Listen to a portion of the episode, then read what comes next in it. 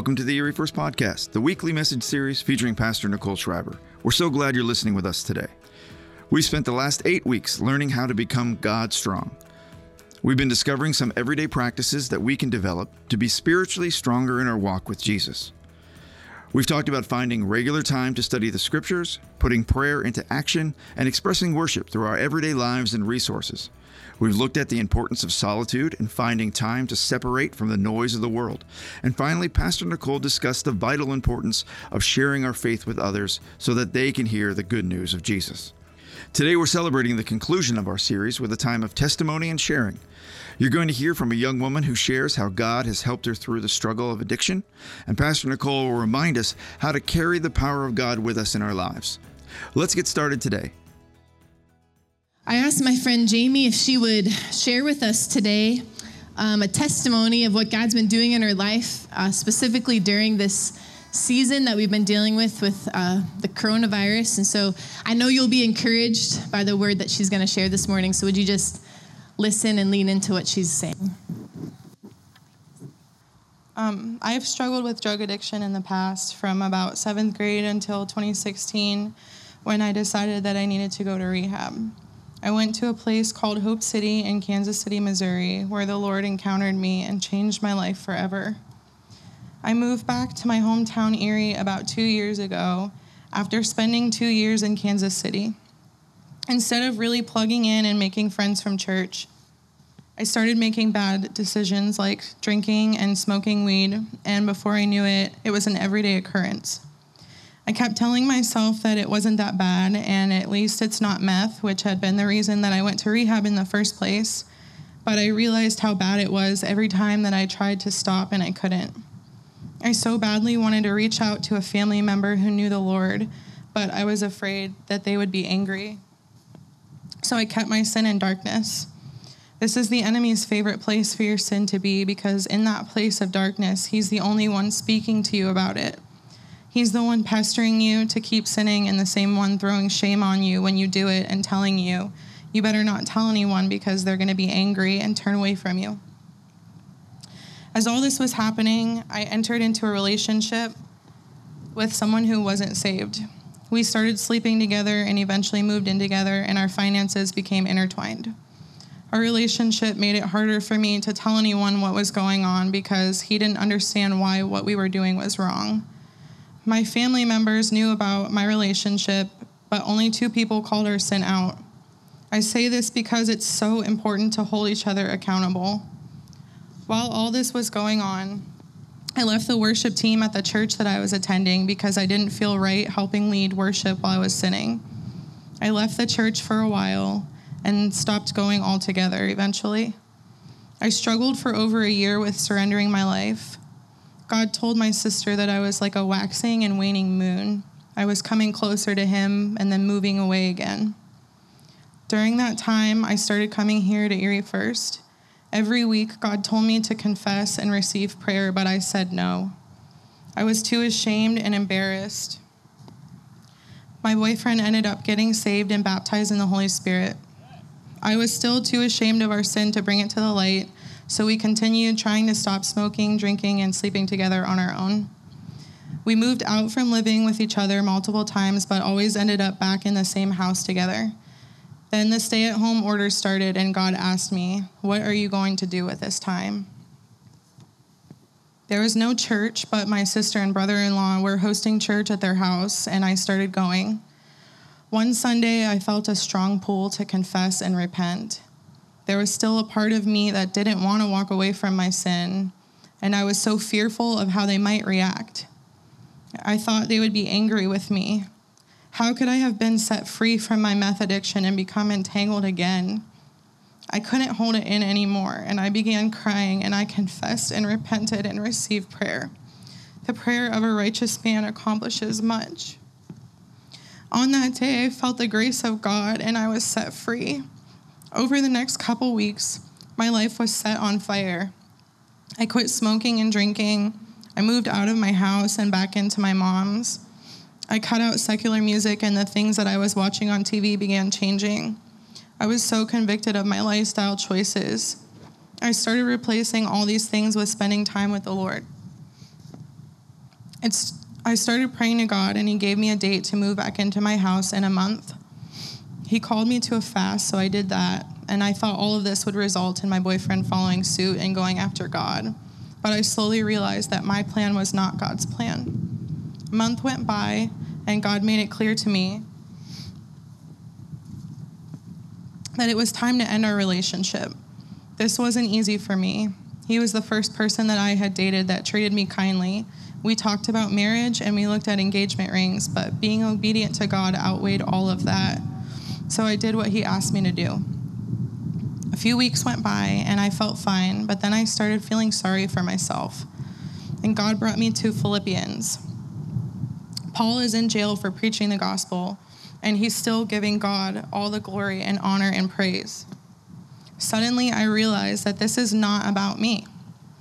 Jesus died for me. He was mocked and spat on, and he didn't do anything wrong. Paul said, It has been granted to you on behalf of Christ not only to believe in him, but also to suffer for him. That word granted, the root word comes from the same root word as gifted, joyfully gifted and empowered to suffer.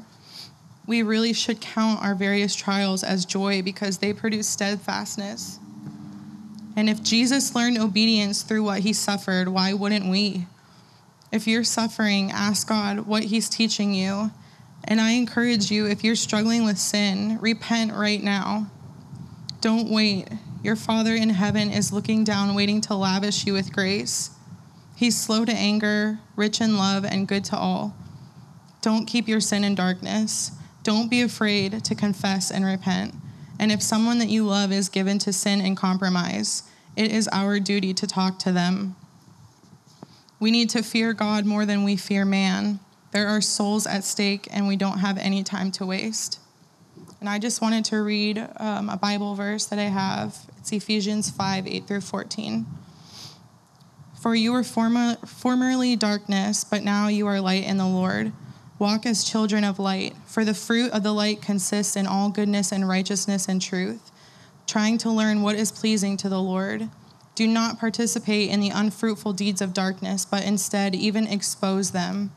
For it is disgraceful even to speak of the things which are done by them in secret. But all things become visible when they're exposed to the light. For everything that becomes visible is light. And for this reason it says, Awake, sleeper, and arise from the dead, and Christ will shine on you.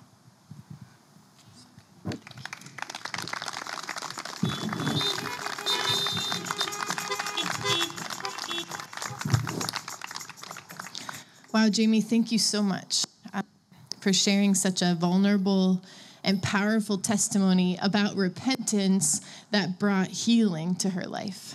Um, so, what we're going to do this morning is we're going to take a few minutes to really respond uh, to the work that God is doing in Jamie's life and, and can do in our life by taking communion. So, if you got communion when you came in today, uh, get out your elements. If you didn't get communion, if you just want to raise your hand, uh, some of our staff or um, elders can help take care of that. Uh, Joel, could you grab these folks here? Thank you so much. Um, we the communion's over underneath underpass. We'll, we'll bring you some. Uh, I'll just wait here a minute. I want to tell you at, before we get started to make sure everybody has them. If you're a, on staff, if you can look around, there's a lot of hands up. So if you can help me out, and we'll just take a minute here and make sure everybody gets it. Um, if you are here today and you are a believer in Jesus Christ, and you believe his death on the cross, and you believe his resurrection uh, from the dead, we want to invite you to participate with us um, for communion. You don't need to be a member of our church. We just want you to um, be able to have communion if you believe that Jesus died on a cross and rose again for you. Uh, we believe that Jesus came to die for every gender, every race, every culture, every age. His love reaches the depths and the vastness of all that we are. And all we have to do is trust him. And so this morning, um, as we're passing out more communion, and as you just heard Jamie's testimony, I just want to encourage you today that if you find yourself maybe in a similar situation, maybe you find yourself um, in different sin, just tangled up, that you would just take a moment, even right now, and just ask the Lord to forgive you. Ask Him to come into your heart, be the Lord of your life. Give Him full permission to give you instructions. Uh, when we take communion, it reminds us of Christ's death on the cross. In Luke 22 19, Jesus says, uh, Take the bread and drink the cup in remembrance of, of him. So the bread that we're going to have here in a few moments represents Christ's body that was broken for us on the cross, and the juice represents Christ's blood poured out for us for the forgiveness of sin. The scripture says in 1 Corinthians 11 26 that every time we share in the Lord's Supper, we are proclaiming the Lord's death until he comes. So, communion is actually a prophetic moment. We are participating in a prophetic action, a faith filled action that we believe the Lord will come back someday for his children and he, we will live with him forever. And so, as we're taking communion, we remember the past, we remember that he died on a cross, but we also uh, look forward to the future future into what we know will happen, what God has promised will happen. In First Corinthians, it also talks about um, examining ourselves before we take communion. And that's what Jamie was talking about how we need to come face to face with our own sin so that Christ can forgive and heal us. Okay, that, that is not something that only happens when you first become a Christian. That's something that happens your entire Christian journey. That you come face to face with what it is that you um, are, are struggling with and, and that the Lord forgives you. And so uh, I just want to take a minute. I'm going to ask Pastor Quint to play a little bit of music just quietly. And would you just take a minute, get as quiet as you can with the Lord, and just say, Lord, what, what am I doing that's missing the mark?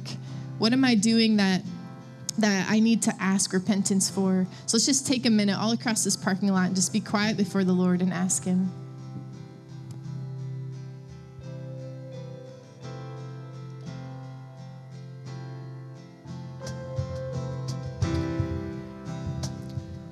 The scripture says that on the night Jesus was handed over, our Lord Jesus Christ took bread and he gave thanks to God and he broke it and he gave it to his disciples and he said, Take and eat. This is my body, which is given for you. Do this in remembrance of me. You may eat the bread.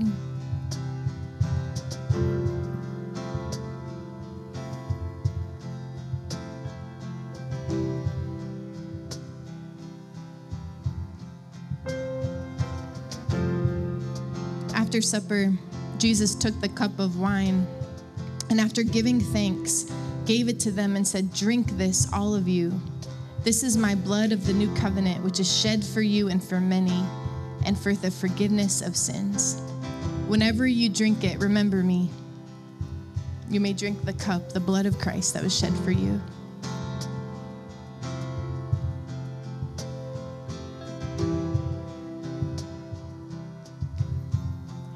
Lord, today we pray that you would awaken our hearts to taste and to see that you are good.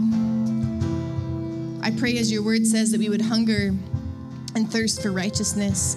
Lord, that you would forgive us of our sin, that we could repent, and that would allow you to heal us. Lord, I pray that we would honor you with our hearts.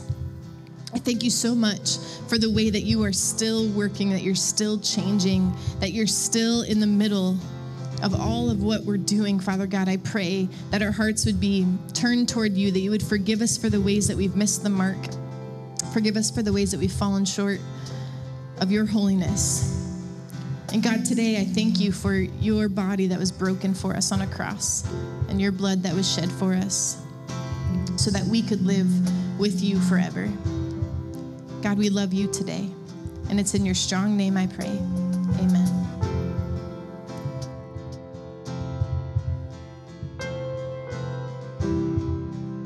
If you haven't been able to see, uh, Bree has been down here painting uh, as the Spirit has been leading her. And so I wanted her to share just what God's been talking to her about her painting.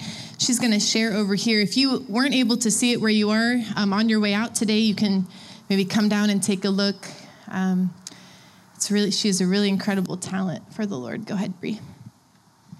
Uh, so if you couldn't see the painting, um, I'll just tell you what it was, and then I'll explain like why I felt I was supposed to paint it. So it started off just um, a skeleton, um, like dry bones, death. Um, and then um, in the Bible, the spirit's depicted as a dove a lot. And so he reached up and he touched a dove, and then um, he came to life. And there was muscles and, and skin, and he became like a real person. Um, and so in Ezekiel 37, Ezekiel's a prophet, and God's telling him to speak. He comes across a valley just full of, of dead, dry bones. Um, he said, So I prophesied as I was commanded, and as I prophesied, there was a sound, and behold, a rattling, um, also like an earthquake. And the bones came together, bone to bone, and I looked, and behold, there were sinews on them, and flesh had come upon them, and skin had covered them, but there was no breath in them. So they were they were people, but they weren't alive. Um, then he said to me, Prophesy to the breath and this word for breath is ruah. It means spirit. Prophesy to the spirit, Son of Man, and say to the spirit, Thus says the Lord God, Come from the four winds, O spirit, and breathe on these slain that they may live. So I prophesied as he commanded me, and the breath came into them, and they lived and stood on their feet, an exceeding great army. Um, and so this this chance that Jesus, this the Spirit came to breathe on these people, is reminiscent of His time in creation. Um, and I believe today that that we need to hear that God's still creating new things. Like that's His character. In Genesis, when He created, that was beautiful. He created a new thing, and in Ezekiel, millennia later, He's still breathing life into people to create new things. And I believe today that God's still breathing life into us. It's still in God's nature because He doesn't change. It's still in God's nature to create new things. Um, and we're not supposed to be dead. Like when we reach out to the Spirit, we're supposed to come alive. And so if you feel like dead bones today, like know that God's still in in the business of creating new things. And it's not enough to just look like people, to have skin and bones. God said that wasn't enough, and so He breathed new life into them. And so for us, I believe He's saying that, like, it's not enough to just look like the church, it's not enough to just do good things, but the Spirit wants to empower that with grace. Like, He wants it to be more. It's not just enough to do the right thing. Like, He wants to transform our heart, He wants to change us from a heart of stone to a heart of flesh. Um, and so that's with the Spirit. As we reach out to Him, that's what the Spirit wants to do in us. Change us from, um, we're not just supposed to go from like bad to good, but from death to life. Um, yeah. So I believe that as we reach out to the Spirit today, like that's what He wants to do in our life. You know, in Exodus 17, Moses built an altar and he called it, The Lord is my banner. And the Lord is my banner in the Hebrew translation is Jehovah Nisi. Say that out loud together. Jehovah Nisi. That's the name of the Lord is my banner. Now, earlier in Exodus 17, the Amalekites attacked the Israelites, and Joshua and the Israelites were fighting against them. And Moses stood on the top of a hill with the, sta- with the staff of God in his hands. And when Moses' hands were lifted, the Israelites were winning the war. But when his hands would grow tired and his arms would fall down, the enemies would start winning. And so he would watch as he would hold his hands up and they would be winning, and then he would get tired, and then they would start losing. And so, understandably, Moses grew tired, and so he sat down on a stone, and his friends, Aaron and Hur, held up his hands. And the scripture says the children of Israel gained the victory. And God then said to Moses, Look, write the account of the battle on a scroll so that you'll remember. And it was then that Moses built this altar and he named it, The Lord is my banner. That name proclaims God's leadership. That name proclaims God's protection of his people. A banner is something that identifies and unifies a particular group of people. And so the Israelites were saying, Look, the Lord is my banner. It was a way of identifying themselves as the unified followers of the Lord God. Banners also function as rally points. they put the banner in the ground, and that's where the troops would rally to then go out into battle. And the altar Moses built in Exodus 17 marked the place where God intervened on behalf of his people and he promised to utterly defeat his enemies. In the book of Song of Solomon 2, chapter 2, verse 4, it says, He has taken me to the banquet hall, and his banner over me is love. In the season we're in right now, we desperately need unity. We desperately need unity no matter what opinions that we feel like we have, no matter what political opinions we have, no matter what mask wearing opinions we have, no matter what opinions we have. We desperately need unity. We need to remember that God has put a banner over us.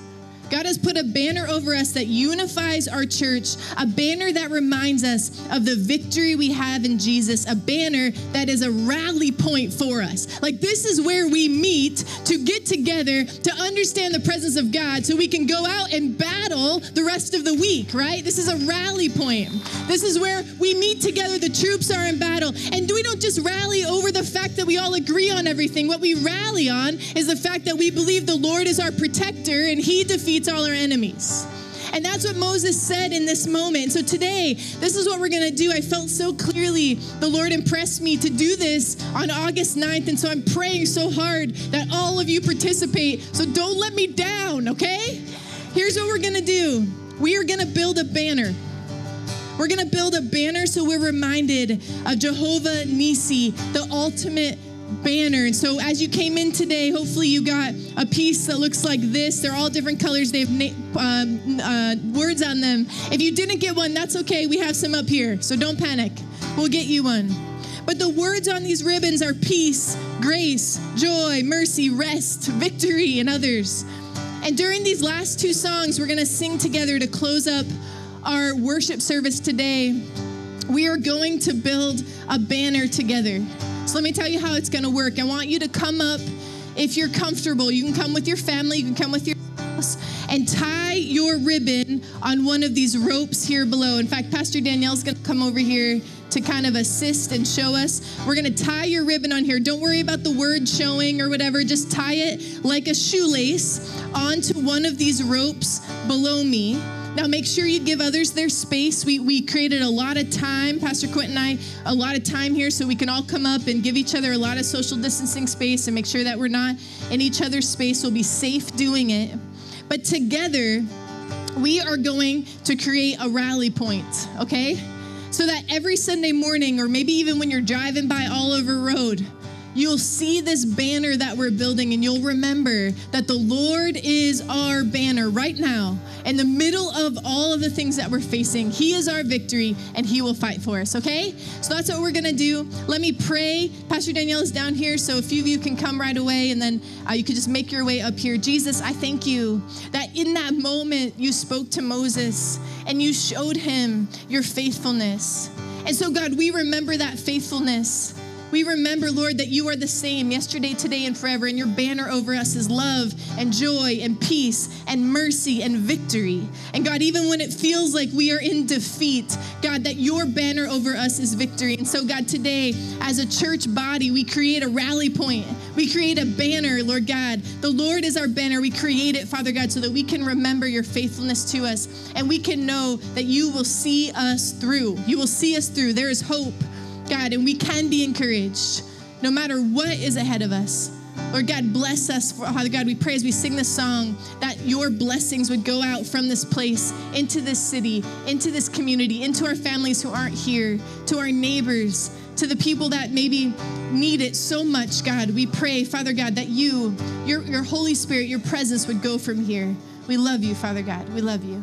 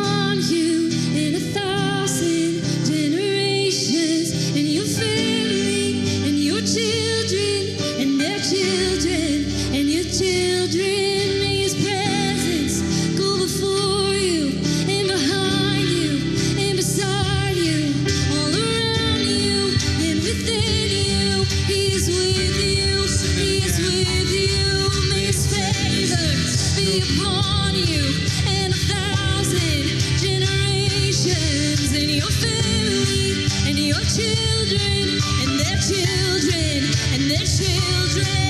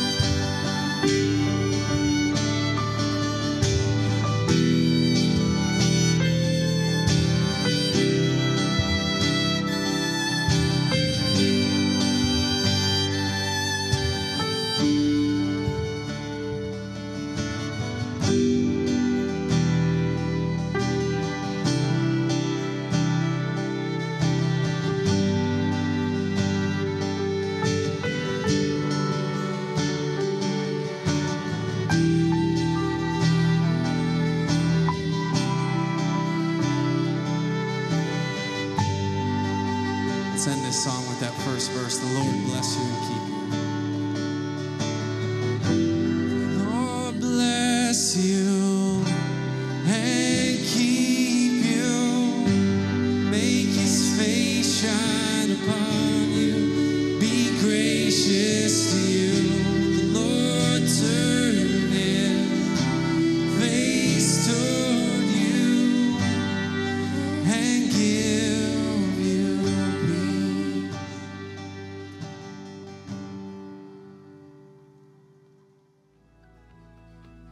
Thank you for listening to the Erie First Podcast. If you like this podcast, please give us a rating and a review at Apple Podcasts.